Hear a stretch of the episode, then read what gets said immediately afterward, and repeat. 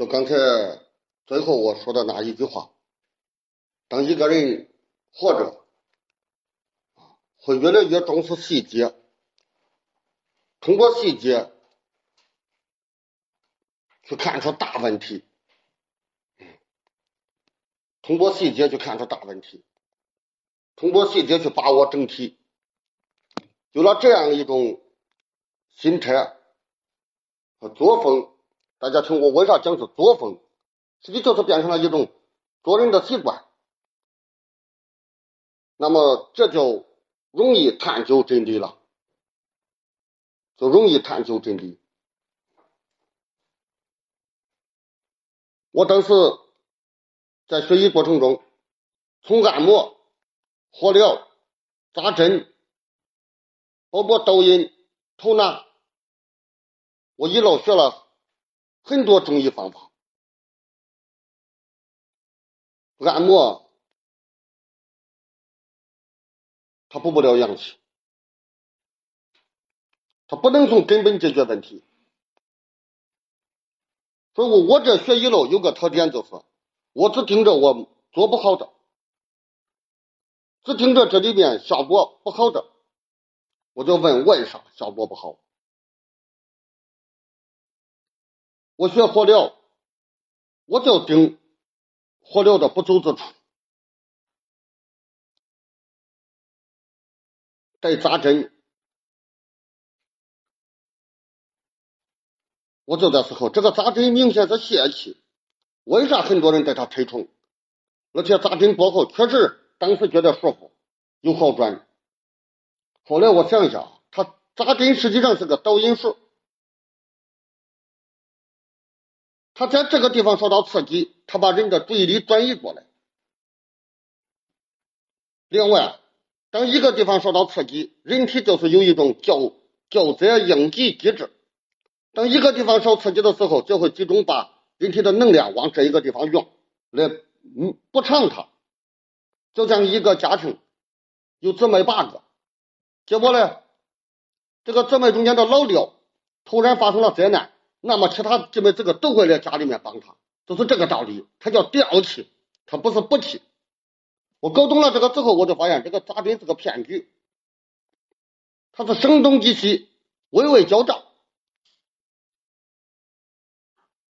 我我我我对扎针就始终就不感兴趣，我就不学。我一直在思考，就是找个根本解决问题的。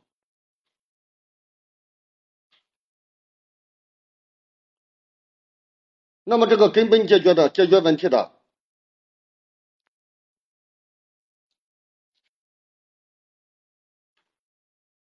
我找了。将近两年，啊，找到二零一零年十月，找到二零年一二零一零年十月，在那个时候还是李克老师的引荐。啊，我最早接触的，我从零七年就接触山西的李克老师，他怎么引荐？这个引荐是人家书里边写的，大家听。李克老师在他的书里边，他写道：“他说我这一生啊，学医走了弯路，我现在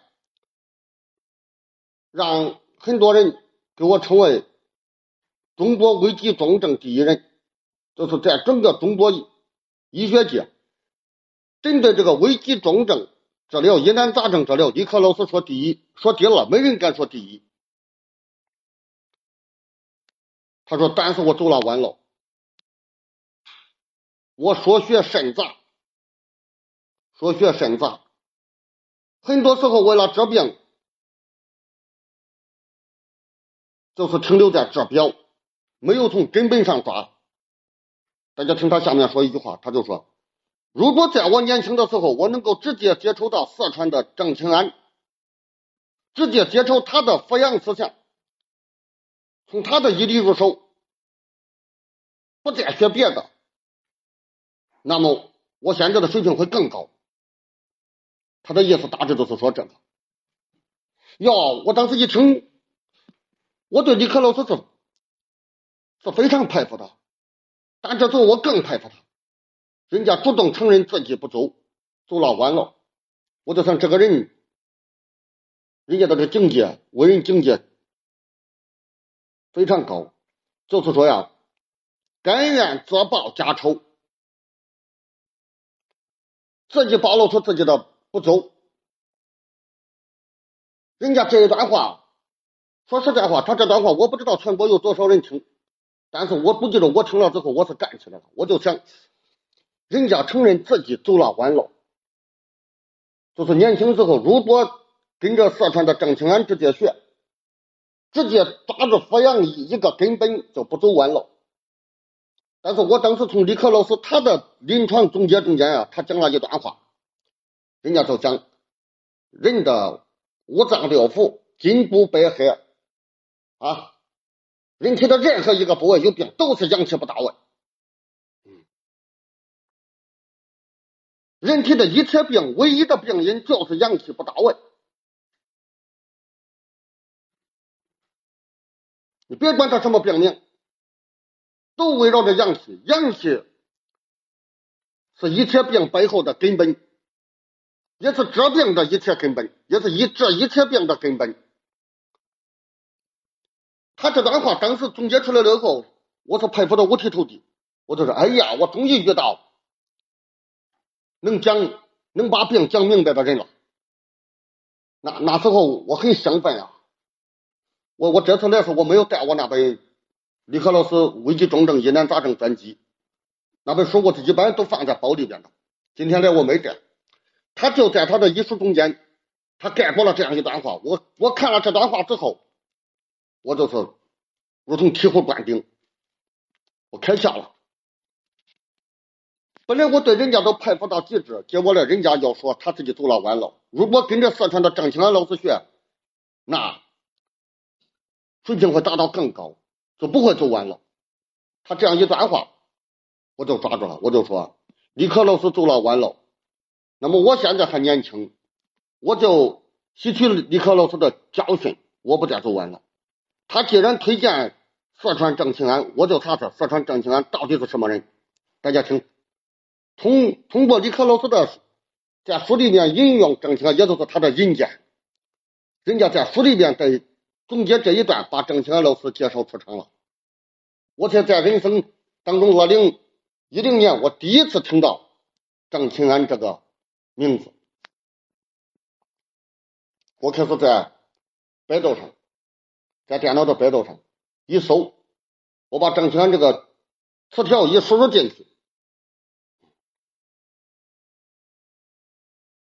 下面就出来了关于他的简介啊，包括对他对他的医理真传、医法圆通、伤寒横论，他这医学三部曲啊，他这讲这三部医书呀。那里面的主要内容，百度上都有。我一查，就一看《医理真传》这一段，我能看进去，我也能看懂。我也通过他这个字里行间，我就知道郑清老师这个是说话落地有声，一针见血，直接抓住要害。这样，我我我就让我爱人，我问你，你给这医学三书给我买了，大家听啊。当时是北京的学院出版社出版的《医学三书》，十八十八元，这是一本书十八。我买回来之后，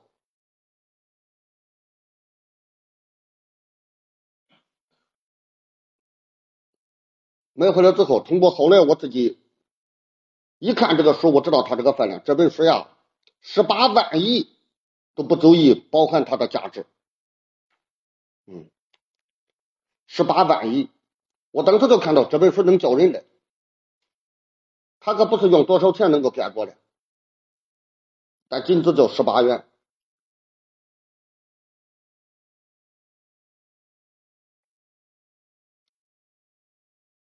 我把他这书一打开，其实就第一句话，其他的都不用看，这本书就。等于看明白了，这就是这个过程啊！大家听，主要是我在这期间摸索。打个比喻来说，就是我在黑暗中走的时间太长了，所以当光明出现的时候，我对光明的渴望和内心深处对光明的这个这个向往啊，我比大家的心迫切啊，因为我在这里面摸索，我也我也能辨别出，因为我长期接触黑暗，我说的黑暗就是我长期接触不正确的毅力。让我走了两年多弯路，我一直没有找到归宿。当我真正遇到张强老师的时候，我就知道到家了。我这个学医就是到家了，就是这种心情啊。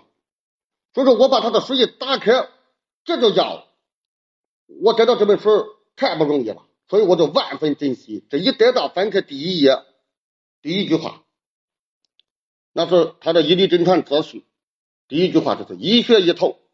不难于实证，不难于用药。就是说，干医这一行，走医这条路啊，用药不难，难于实证。就是能够把握主症，把病看透，能够把握主症，比用药重要。所以说，他这个意思言外之意就是，学医不要把精力用在背药性符和长途隔绝上。现在人很多学医咋学啊？就是背药性符三年，再拜长途隔绝，再拜三年。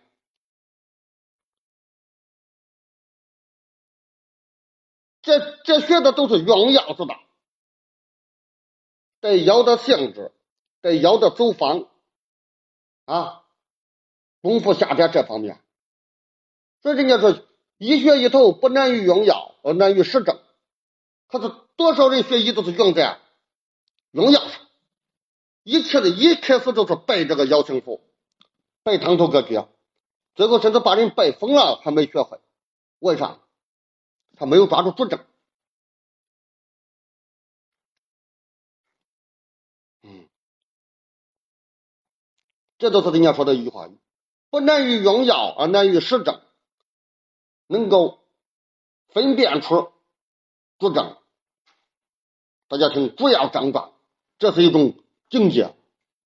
紧接着下面一句话：义不难于实证，而难于识阴阳。嗯，就是说呀，辩证也不难，抓住主证也不难，而难在把握阴阳。当时因为。我在看他的书之前，我已经对李克老师的总结已经了然于胸了。就是说，我已经知道了，天下所有的病都是阳气。人体任何一个部位有病，任何一个部位不舒服，任何一个部位有问题，都是阳气。所以说，我对这一点我已经深入人心了，深入我的内心。当我看到张青一一说的时候，就直接我说好了。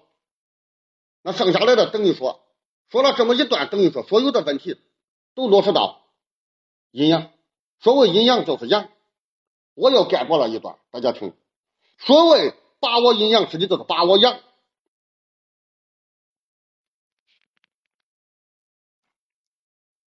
这就是一理真传。所谓的大家听了，现在我给大家解释一下，一理真传传的是啥？医理真传就传了一句话：人所有的病都是阳气不足。要想治所有的病，都是把阳气补上去，这就叫医理真传。但是对于在座的各位来说，就是这句话你得到的太容易，你不信，你没有走过弯路。我猛然给你个真理，你认为说没有这么简单吧？那会都是阳气。那有些病，那啥病都得靠阳气来治。那那那有些医家不就不用阳气，人家不照样治病？对，那这个叫治表，那叫表面文章，那叫大简若中，满足你的感受。但是根本上害了，伤了阳气。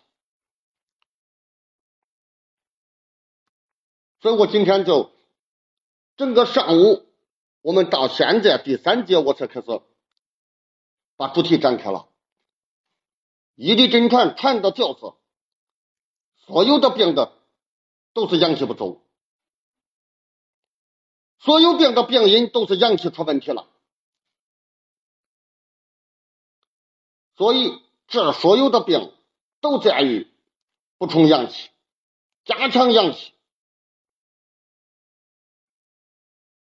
这就是一力真传。我我替郑强老师给这个总结出来。如果你单独看他的一书，你也不一定能总结出来。你从头一力真传，那本书将近十五万字，大家听，一部一力真传将近十五万字，你从头给他读到尾，你也读不出要害，甚至给你看迷。你也会觉得就看不懂，这就叫抓住要害。所以说，人看书就是和一个人的思想交流啊。你能够在和他的文字交流过程中，你能抓住他的要害，证明你是他的知己。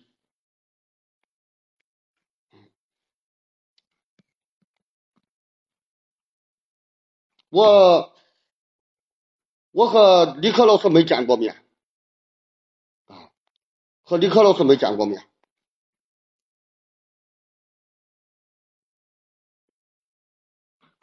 但是我我见过李克老师的姑娘，就是大大女儿。当时我在全国范围内讲李克老师的思想，讲这个阳气的重要性的时候，在里面经常引用李克老师，基本上是每一期都讲到他。人家大姑娘。在山西太原，知道河南有个年轻人一直讲他父亲的毅力，讲他父亲的经历，所以人家从太原专门跑洛阳去现场听了课。他听课了以后，他就对我做出了解，人家就就说，我见到全国有很多跟我父亲学的，但是他们学了之后，根本根本没有像你这样。给他概括的这么简单，你能让很多人都学会。当时我看了很多人跟着我父亲学，学了多年都不一定能把握。你就没见过他本人，你仅只是看他的书，你就把他要干的事给他干出来啊！所以说，当时这个大姐我们见面的时候，人家见面见我就拉着手哭，就是说非常欣慰，根本就没有想到一个没有见过他父亲的人，仅只就是通过看书。啊，把他的思想精髓给他弘扬出来。实际上弘扬了啥呀？我就读懂了，人活着就靠阳气，人要想活好，就得保护好阳气。说我这几年讲下来，讲来讲去就讲阳气的重要性。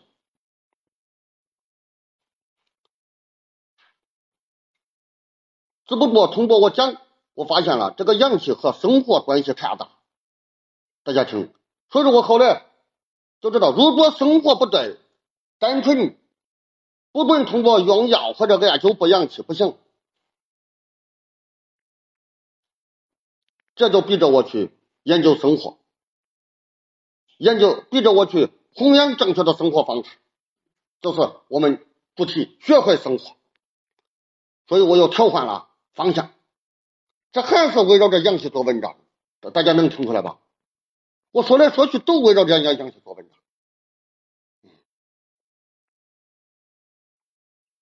我这一生就是一个中心，以阳气为中心，两个基本点，两个基本点就是生活艾灸，靠别的不阳气，老百姓学不会，艾灸是好语好学，但他都是围绕着阳气做文章。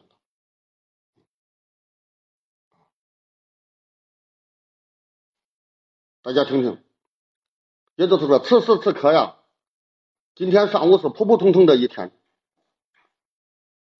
但是在这个时刻，我给大家公布出来，流传我们中医流传了一万多年，流传到现在，从一万两千多年到现在，中医这个千古之谜。中医的核心到底是什么？你不论多少人有多少种说法，但终归是能不能让老百姓掌握，能不能让老百姓快速活好，做自己命运的主人，就是理论再多，最后用的效果到底怎么样？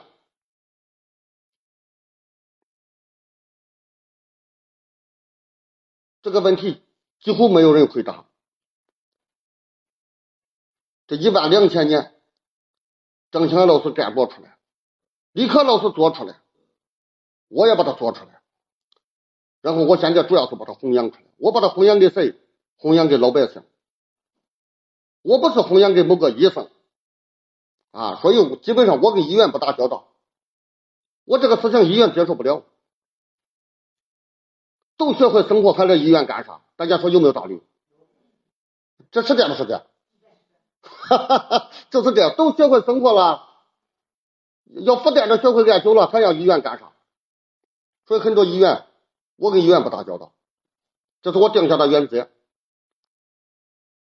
啊，我我中间和有个医院的院长、负责人，我都跟他们带过话。山西有个有个医院，规模很大。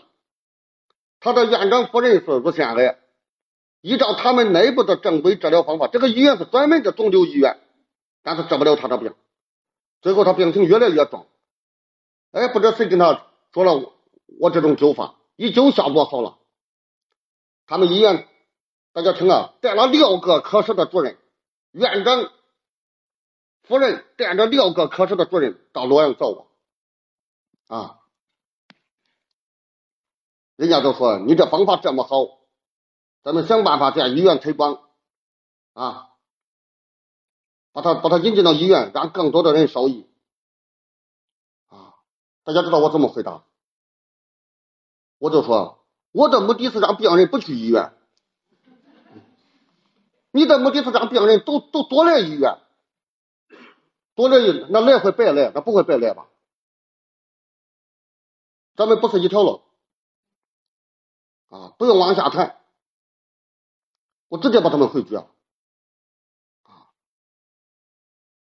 大家听听，人家是想让医院忙起来，我是想让医院不忙，哈哈哈，这目的不一致。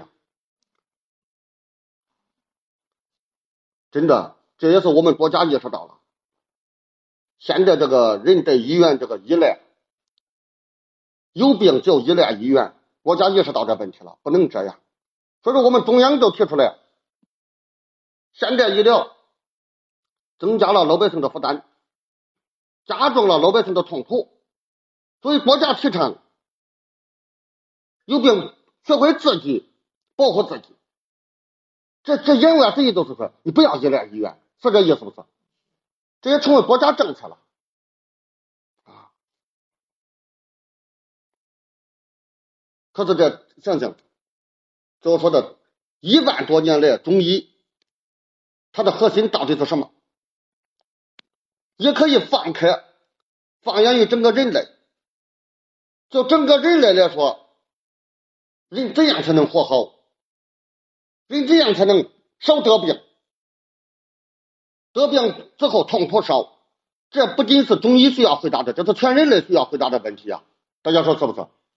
所以现在我们谈的这个医理真传，它不限于中医，它打破了中医。我们研究的这个医理，不是说中医的医理，它是整个人类的医理，是人类，也不仅是站在整个医学上，它是站在生命的角度，就是怎么样才能让人活好，是不是？它涉及到健康，也涉及到幸福。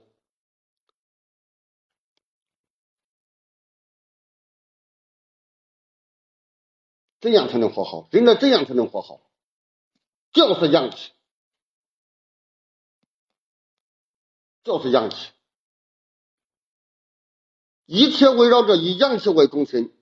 所以去年二零二一年年底，我有一个伟大的构想，就是说，原来我想的是说，我要统一中医。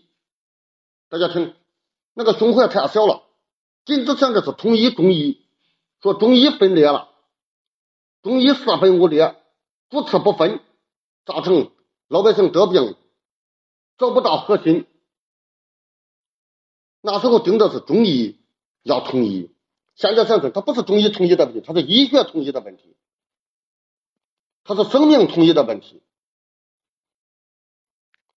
说到这，我跟大家就是临时说一句话：人生在世，如果不懂得呵护阳气，就等于是生命分裂，就等于是生命不和谐。这话大家能听懂吧？人活这一辈子，如果不懂得保护阳气，啊，认识不到阳气的重要性，那相应的就是产生的结果就是生命就出现了不和谐。不和谐意味着啥？不和谐，言外之意就是不统一。嗯，不和谐，人生就出现矛盾，就出现分裂。所以现在我们探讨的，它不是单纯做中医而言，而是研究如何对待生命。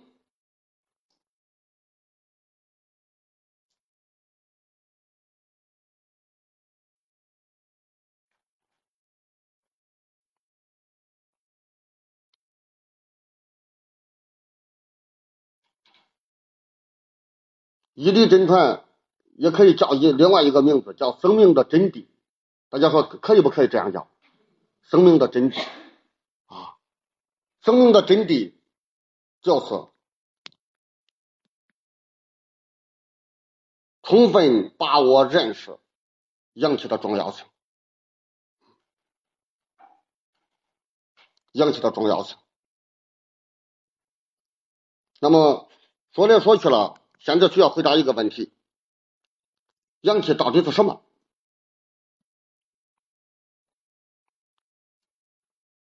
阳气到底是什么？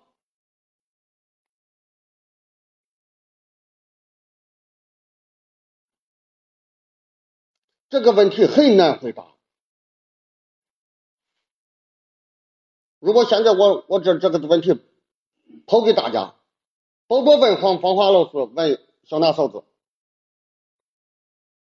啊，甚至来说，就是我们群里面所有跟着我学多年的，我跟大家说，这个问题除了我一个人能回答之外，还找不到第二个人。就我们这个圈子，跟着我有学六年的，啊，五年的、十年的都有。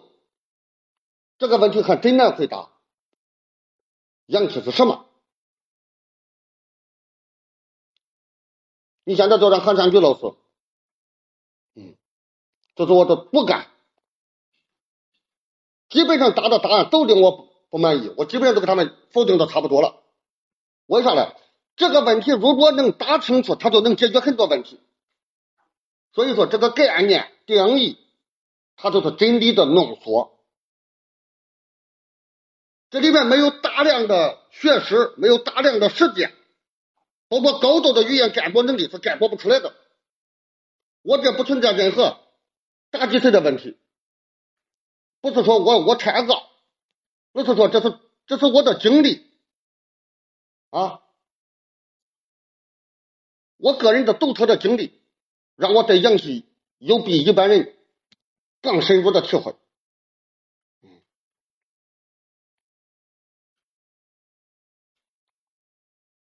能把阳气这个定义讲清，这是个大工程。说一句话，如果了解了阳气，就把握了生死；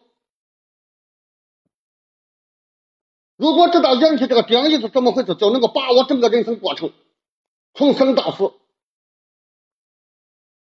人生遇到的一切问题，你都知道如何面对。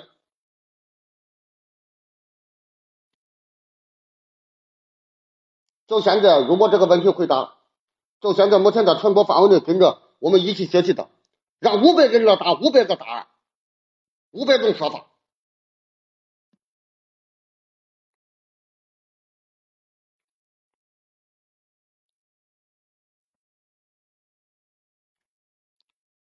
我把这个概念抛出来，就是我们大家都思考一下，阳气到底是什么？什么是阳气？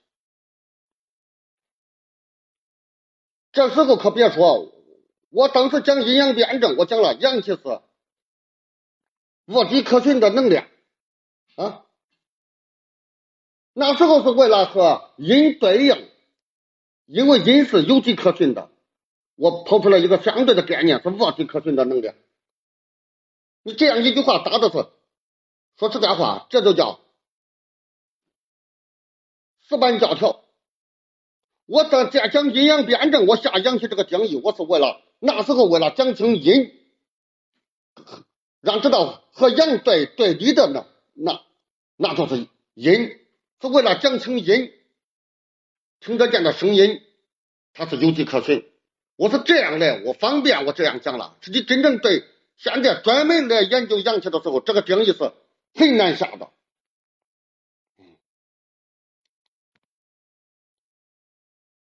而且把阳气讲清也绝非易事。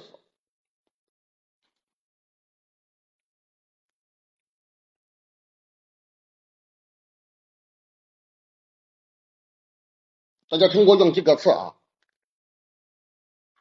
我用几个词，我用三个词描述一下，大家知道阳气多难描述。第一，我先给大家弄个阳气，我先讲诞生于什么，成长于什么，分布于什么，我讲了三个概念。这三个搞不懂，你根本不能把阳气的定义讲清。阳气是怎么诞生的？它诞生于什么？就是说呀，就像一粒种子，它最初的状态，它从哪来？诞生于什么？成长于什么？最后又分布于什么？运用于什么？伤害于什么？最终回到哪？这个过程讲清了没有？所以说要把这些讲清，他基本上就把人的一生讲清了，把一个人的生老病死都讲清了。所以说这这今天我就说了，我到咱们潍坊后，我们就娓娓道来啊。如果这下说实话，下面坐个一一百多人，这个氛围如果不能保持绝对的安静，我讲不出讲不了。所以我在这一次，我从我根本不担心我在潍坊能讲什么。我现在要求是，我怎么样讲的更好？我根本不是担心我我能不能讲的问题，关键是能不能讲的更好。关于什么是阳气这样一个定义，我专门来探讨，这是唯一一次。你叫小那嫂子做过多少枚篇啊？但是还没有，还没发现我用这样一种话语来表达阳气。就刚才我说了，诞生于什么？成长于什么？分布于什么？运用于什么？伤害于什么？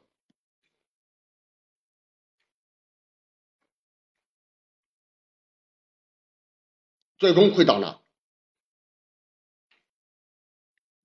这样一个过程，他他整个把把人的生老病死讲清了。他贯穿了整个一生啊！我我把这几个关键词一一说，大家是不是有点眉目了？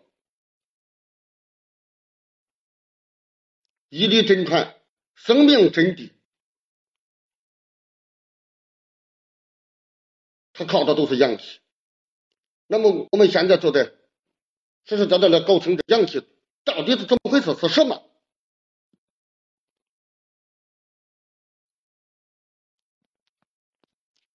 大家现在看这时间，现在十一点四十六，也就是说，也就是半个小时时间，剩下来半个小时时间，我我专门来讲这个问题。这个问题我思考了前半辈子，我就没说过。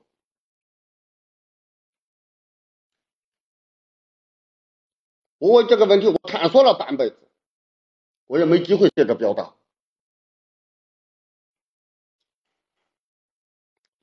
大家去看，我们是一个生命，是一个单独的生命，对不对？就是说，针对我们个人来说，我们的阳气诞生于什么？成长于什么？奔波于什么？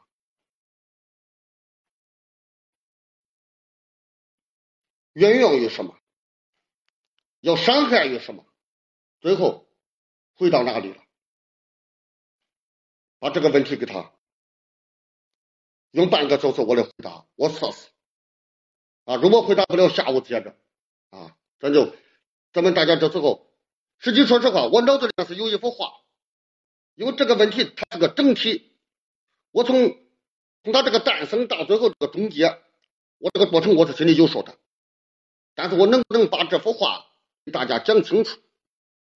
关键是讲出来，让大家对氧气产生一种发自内心的神圣感。啊，发自内心的神圣感。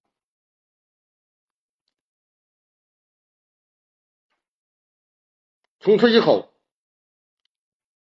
对自己啊，对自己的生命万分重视，你能够用心去落实它，这是我讲的目的，不是单纯让大家会背这个定义，那没有意义。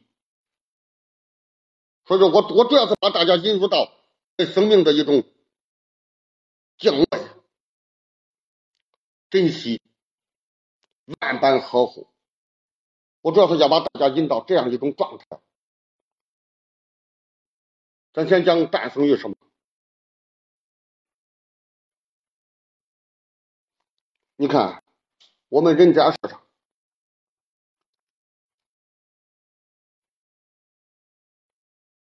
父母，我们的父亲、母亲，原来他们也不相识。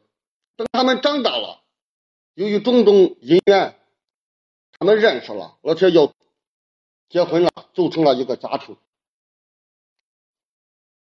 大家听，我用的是我们的父亲母亲长大了，就是说在他们身体达到顶峰的时候呀，就是说人的生育能力这个黄金时间，男的二十四到三十二，女的二十一到二十八。在这个年龄段，这是人生的生育的黄金时间，也就是在父亲和母亲在他自己生命的最佳状态。笼统的说，就是在他们体质最好的时候。咱用体质来代表，说的具体就是说，因为现在我们要解释阳气，不能引用阳气，所以说父亲的精子、母亲的卵子，说的更具体就是。父亲合格的精子，母亲合格的卵子。如果要再说的更具体，就是父亲非常合格的，就是他最好的精子，母亲和他最好的卵子。为啥我强调最？为啥我强调更好？就是说呀，如果这个基础打不好，那首先就决定诞生不好，一来就是悲剧。这就是先天遗传。现在多少年年轻夫妻造孽，在自己虽然年轻，但是他身体非常糟糕，那个精子和卵子简直就是混的，没有活性。在这样的情况下诞生生命，那注定生下来都是次品，这是悲剧。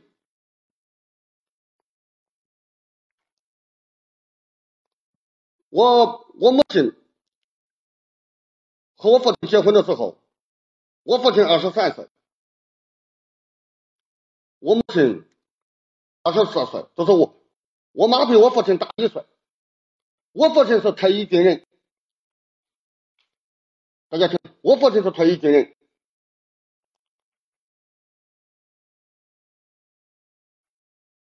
他从十几岁都是。十十八岁出去当兵，一直到二十二退役回来，在部队上练了四年。大家听听，我为啥讲这段经历？我为啥强调这段？就是就是我们大家讲清，我父亲给我提供的精子，基本上是好的，甚至是非常好的，不不敢称上最好。要在我父亲他在他人生的这个黄金时间啊，二十三岁，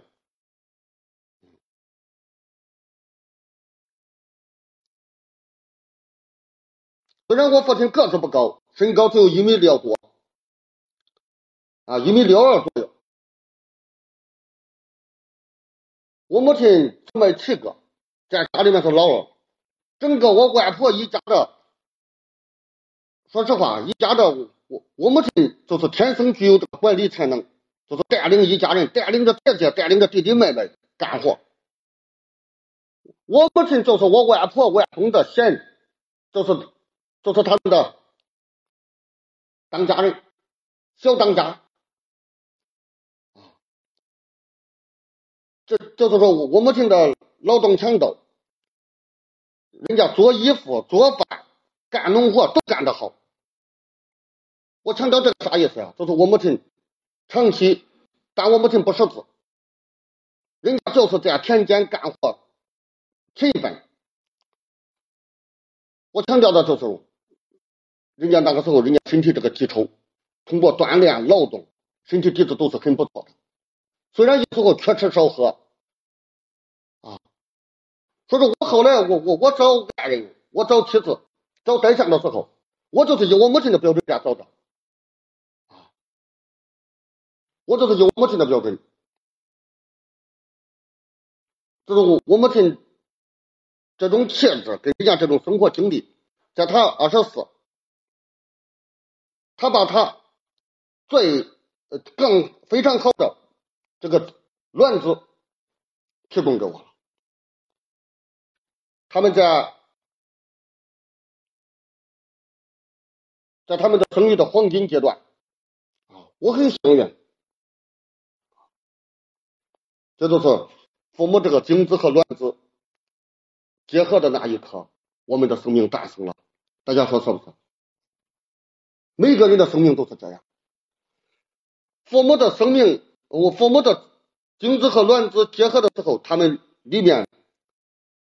看着是精子和卵子，实际上它里面带了一种原始的气，原始的气就是带着一种能量，那能量，那个能量就是生命的原动力。大家听我用这个词是非常准的。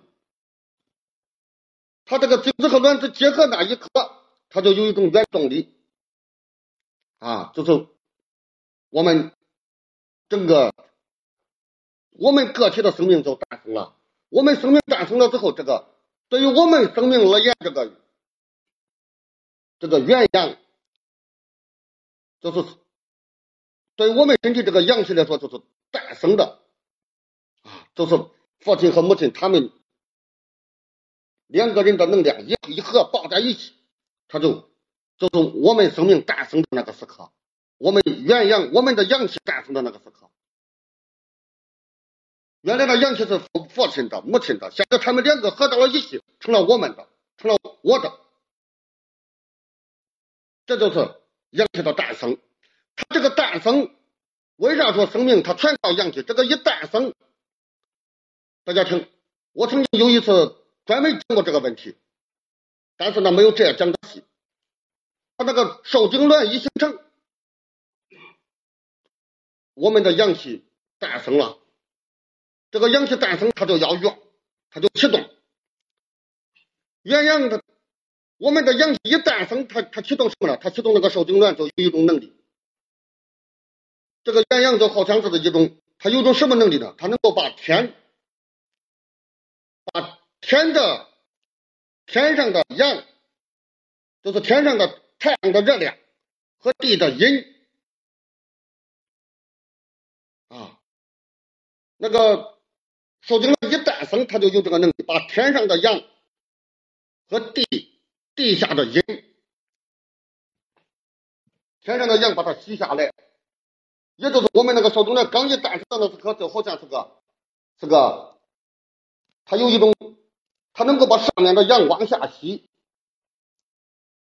然后把地下的阴往上吸，吸了之后，这个天上的阳和地下的阴。吸，就围绕着这个少精卵开始进行，它是一种能量，它就围绕着它转，就是八卦，就是变变转成了一个八卦圆形，这样转，它转转一圈，我们的生命长一点，转一天，我们的生命长一点。所以说，人的生命是天天，我们的命是天生地养，所以我们被称为天地之子。这是人的命。这是我要讲讲的，就是这个阳气，它诞生于父母的受精卵，父母的精子和卵子抱成的那一刻，就是我们的阳气诞生的时候，它成长于成长于天地，成长于这个受受，它这个原始动力对天地精华的吸收，这样就开始旋转，长着长着，我们的头出来了，胳膊出来了，啊，腿出来了，五脏六腑都长出来了。有形的生命的长，实际上它反映出的是阳气的成长。大家听懂这意思了吗？实际我们的阳气就是成长于我们这个元阳，就是那个受精卵那个原始那个动力对天地能量的吸收。大家只要搞懂这一点就行了。阳气的诞生来自于精子和卵子形成受精卵那一刻。它这个成长就来自于这个受精卵对天地能量的吸收，同时，这个天地能量吸收了之后，这个受我们的生命，它吸收天地的能量会越来越强，越来越强，它是一个良性循环。但是如果没有最初那个受精卵原始动力吸收不了的，这就是我强调的诞生。说这诞生这一步非常重要，这就是先天遗传呀。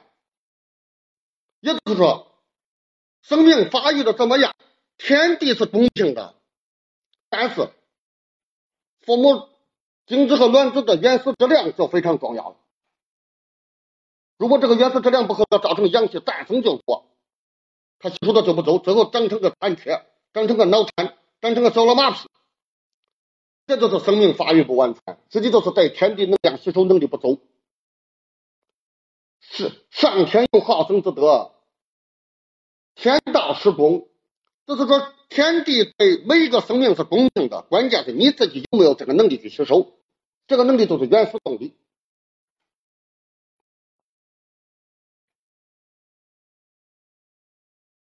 这是它的成长啊。这个成长也包含了我们人吃的饭，我们吃的饭，我们人的吃饭、睡觉、休息，包括锻炼，都对这个阳气有成长作用。大家把这个搞清楚，这个成长是一个动员聚合，但。最多的是天地。实际上，我们的吃饭，大家想想，是不是还是天地的问题啊？那吃的食物它从哪来啊？它还是依依靠吸收阳光、吸收水分，还是天地的滋养，是不是？所以这吃饭说来说去还是间接吸收天地。人的睡眠，你想想，你在哪睡？在地上睡吧，和地打交道，对不对？所以说，人的睡的问题，它还是一个天地的问题。但是这是间接，我们专门把这个间接给它列出来。就是说，人的吃饭、睡觉，你看看，我刚刚才按摩的时候，我演示那个太极云手，这个形体的动作，它对阳气都有影响，包括人的干活、劳动，都对这个阳气产生影响。所以说，老百姓都流行一句话，叫“干活干活”，啊，能干才能活，不干不活，是不是？他活得好不好，就觉得你干不干，你身体就不动。为啥？刚才我演示，冬天冷的时候，如果不活动，那可能就会被冻死。但是你跺跺脚、搓搓手，这不就是干吗？动起来了，对不对？那就活好。所以，当把人家阳气的。成长问题搞懂了，你基本上就知道怎么活好的问题了，是不是这意思？所以说，阳气成长于天地啊，成长于我们的吃饭、睡觉、锻炼，包括心情。包括心情，心情不好就能让阳气受伤，它就不会良性成长。你看看，父母亲怀孕的时候，如果母亲怀孕的时候心情不好，受到惊吓，那生出来的孩子就弱。所以说现在有有很多家庭不缺吃不缺喝，但就是家庭氛围不好，造成孕妇怀孕的时候心情低落。这样生出来的孩子又瘦又弱，甚至黑。你看看好多人，包括这好多明星，他长得不黑啊，他生的孩子很黑，可丑。大家理解咋回事了吧？他工作太忙了，表面特别有些演员，表面上看着很光鲜，实际内心里面很煎熬。所以说他他养的孩子就不好。你看有很多明星长得可好看，生的孩子可难看，是不是？啊，我们不了解的就是。他怀孕期间的心情，嗯，这个心情不好就影响她了这个阳气成长，这个阳气成长就成长出问题，就影响他的五官面貌，包括体质，这个容易理解吧？嗯，你看看，把这个成长的问题，成长的问题就包含了生活的方方面面。实际这个问题大家听懂了。这个阳气的成长问题啊，就是我们讲的正确生活。不正确的生活就影响阳气的成长，扼杀阳气的成长。正确的生活就有利于阳气的成长，它阳气能长大。正确的生活生出的孩子就就不一样，这就叫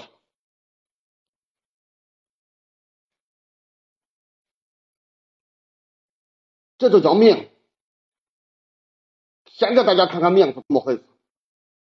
是不是生活呀？活得正常就是好命，活得不正常就不是好命。嗯，看看阳气的成长，咱把这个成长问题先暂时告一段落。下来说阳气的分布，它分布在哪？大家听啊，它这个分布 这个问题不好讲，它这个分布。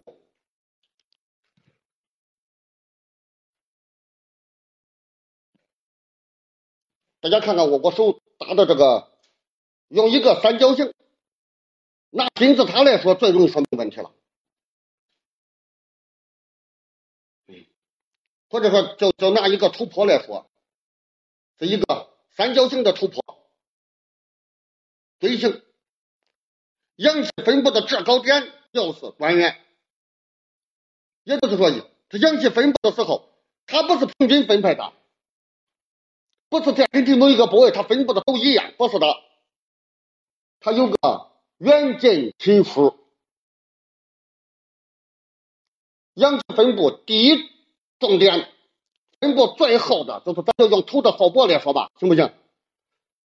分布最后的、最浓度最高的部位是关元，就是我们的关元穴周围那个地方，就被称为波铺。关元穴周围，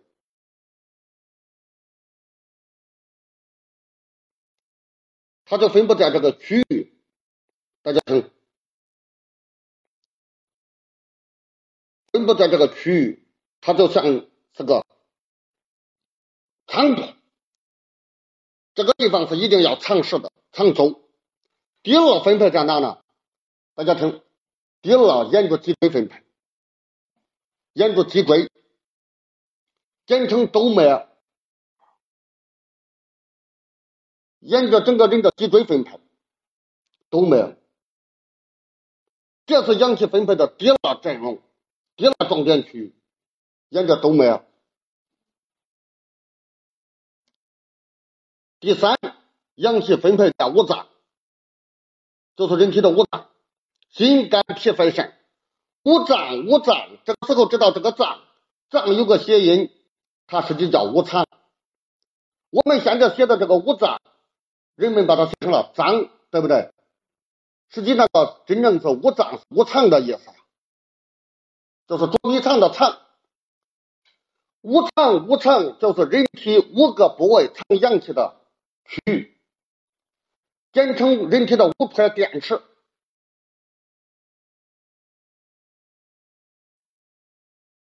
这是它分布的第三阵容，第三梯队，分布在五脏、心、肝、脾、肺、肾，都是储藏阳气的场所。它储存满了之后，藏了不用，轻易不用，这是作为大用，保护人的命，让人视力好，听力好。啊，胃口好，心情好，睡眠好，这都是靠这阳气功能发挥的。它是藏起来，滋养整个生命。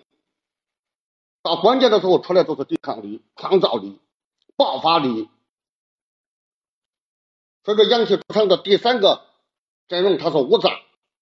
那么第四个，大家很容易就了解了，是六腑。六腑，我们人体的结构不就是五脏六腑吗？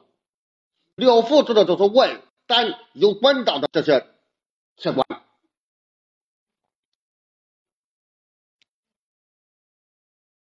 五脏六腑，大肠、小肠、三焦、胆、胃、膀胱，这就被称为六腑。阳气储存者，这是第四梯度，大家这样就能够感觉到从。最后的慢慢恢复到最薄的，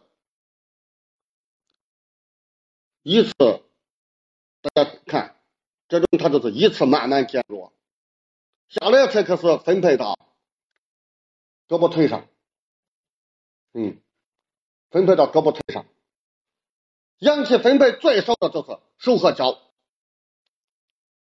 我这样一讲，大家把整个轮廓出来了没有？从中央到那边，它是就像。就像一个金字塔这样一个形状，越往两边去越薄，越往周边去越薄，中间关元穴这是是个仓库，最重要。总之来说，阳气都是分布于全身，哪一个部位都都有，但是它这个分布的时候，它有个重点啊，它有个重点，这样就是我们人出现。一旦内脏出问题，他要把手和脚的阳气给它撤了，减弱，把阳气调回中央保内脏，这个大家理解了吧？所以说胳膊和腿的问题，你千万不要盯着胳膊腿治，你赶紧趁着机会加强中央。说是现在人胳膊腿一出问题，就盯着胳膊腿治风湿，怎么就治不住？把这个问题搞懂了，把阳气的概念搞懂了，很多问题都搞懂了。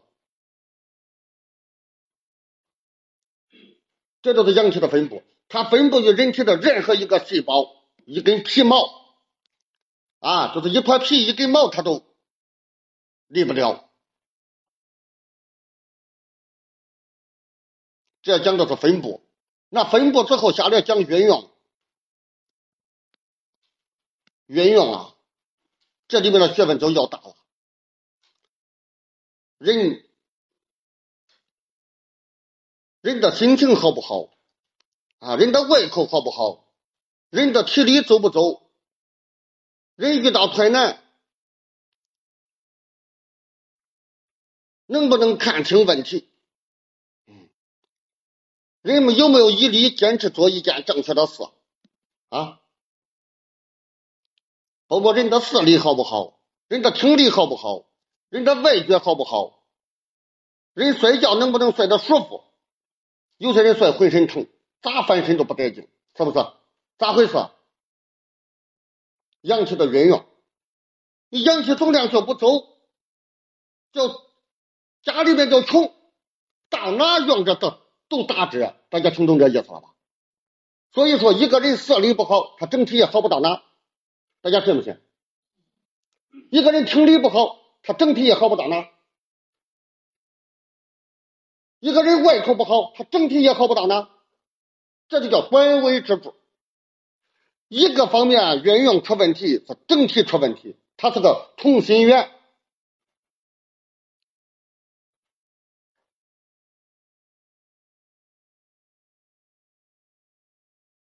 这是阳气的运用，这运用无穷啊。也就是接下来就涉及到，包括我们生育能力怎么样，我们抗压能力怎么样，我们的长相怎么样，啊，我们的性格怎么样，都受阳气约束，就是阳气的运用。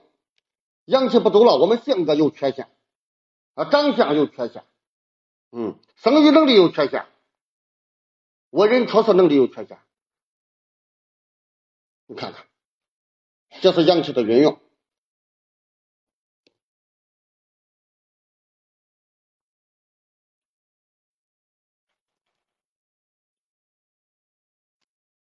这里边最难讲的是阳气的伤害，它是怎么被伤害的？那么现在我不讲，大家闭目想想，阳气是怎么被伤害的？如果要搞清阳气的伤害问题啊，那得把它怎么诞生的、怎么成长的。怎么分布的都得给它搞懂，大家说是不是？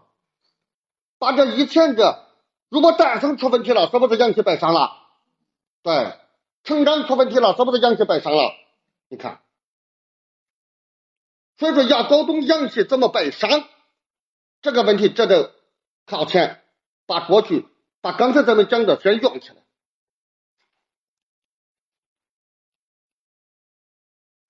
所以说，把阳气怎么被伤这个问题搞懂，就研究透了生命。这里边，这个这个，咱讲这么多，这里边现实意义最大的就是阳气是怎么被伤的。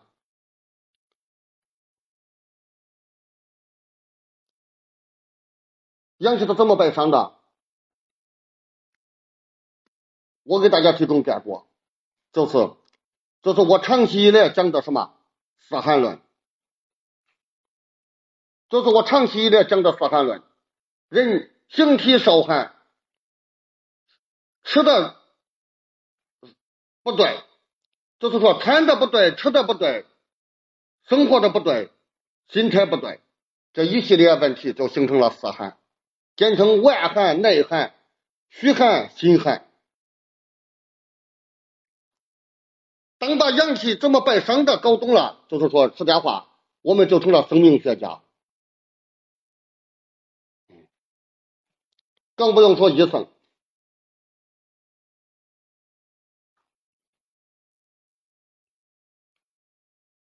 所以说，等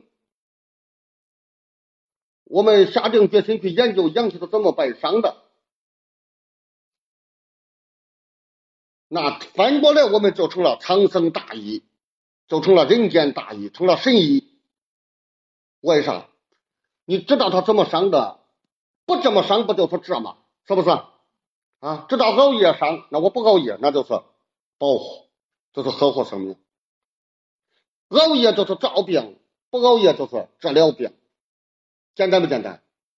所以说，把这个阳气都怎么被伤的这个问题搞懂，这。很多很多问题，我们就无师自通，嗯，就无师自通了。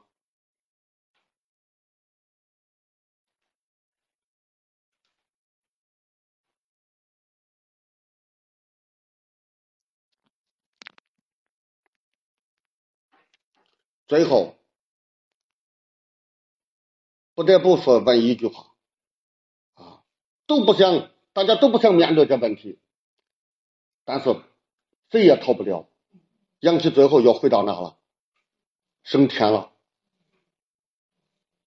啊，升天了！这就是我们中国人把人死了就说，哎呀，升天了，大家理解咋回事了吧？最后人到生命，不管该死的或者不该死的，毕竟是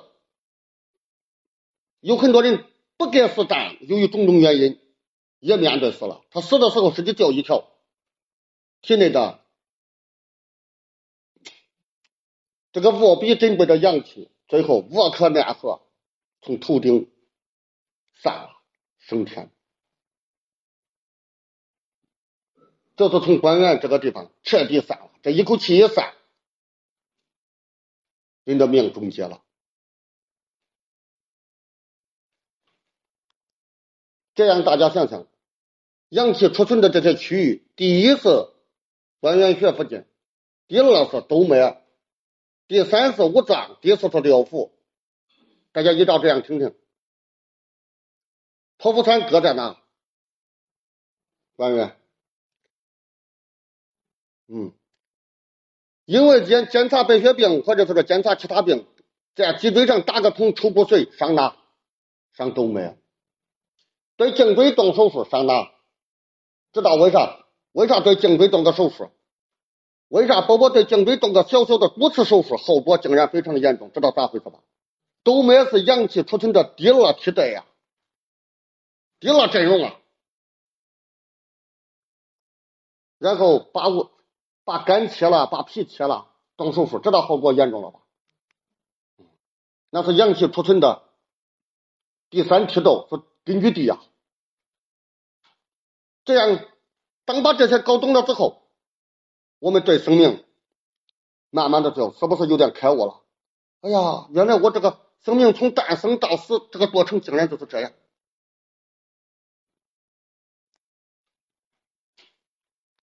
所以我刚才这样大家理解刚才为啥我说，现在在基本上在全国之内跟着我学的，我不说其他领域啊，走到现在为止能够把阳气定义讲清的人，除了我一个人，还没第二个人能讲。但是我平常这么长时间，我也没机会讲。而且我也可以说句话，我现在讲了了，我让家教的老师让任何一位上来讲，你还讲不清，你信不信？为啥？你自己没有用心真正去正道，你只是知道了，听说我有这么个说法，这仅只叫知道，知道不同于做到，知道没用。单纯知道你做不到，做不到就是隔靴的挠痒。你听着有这回事，就这样的话，我我对别人说，人家能信；你说人家不信，为啥？你讲不清，你就算把我说的文字，你把它背下来，对方也不信，为啥？人家从你传达的过程中就是你没有做到，你没有这样对待生命，这。这可以说，我跟大家说啊，这个是我前半生的集大成。我长期观察思考啊，所以说这个李芳姐给咱那上面写了，我是个生命学家，这我也接受；说我是社会活动家，我也接受。所以当跟李芳姐就没有沟通，他给上面写出这么个简介，我说那没啥说，我姐写的就是真的，哈哈哈那我就接受啊。同时，也是我对我的要求，就是不断的去研究生命，在社会现象当中去观察、去了解。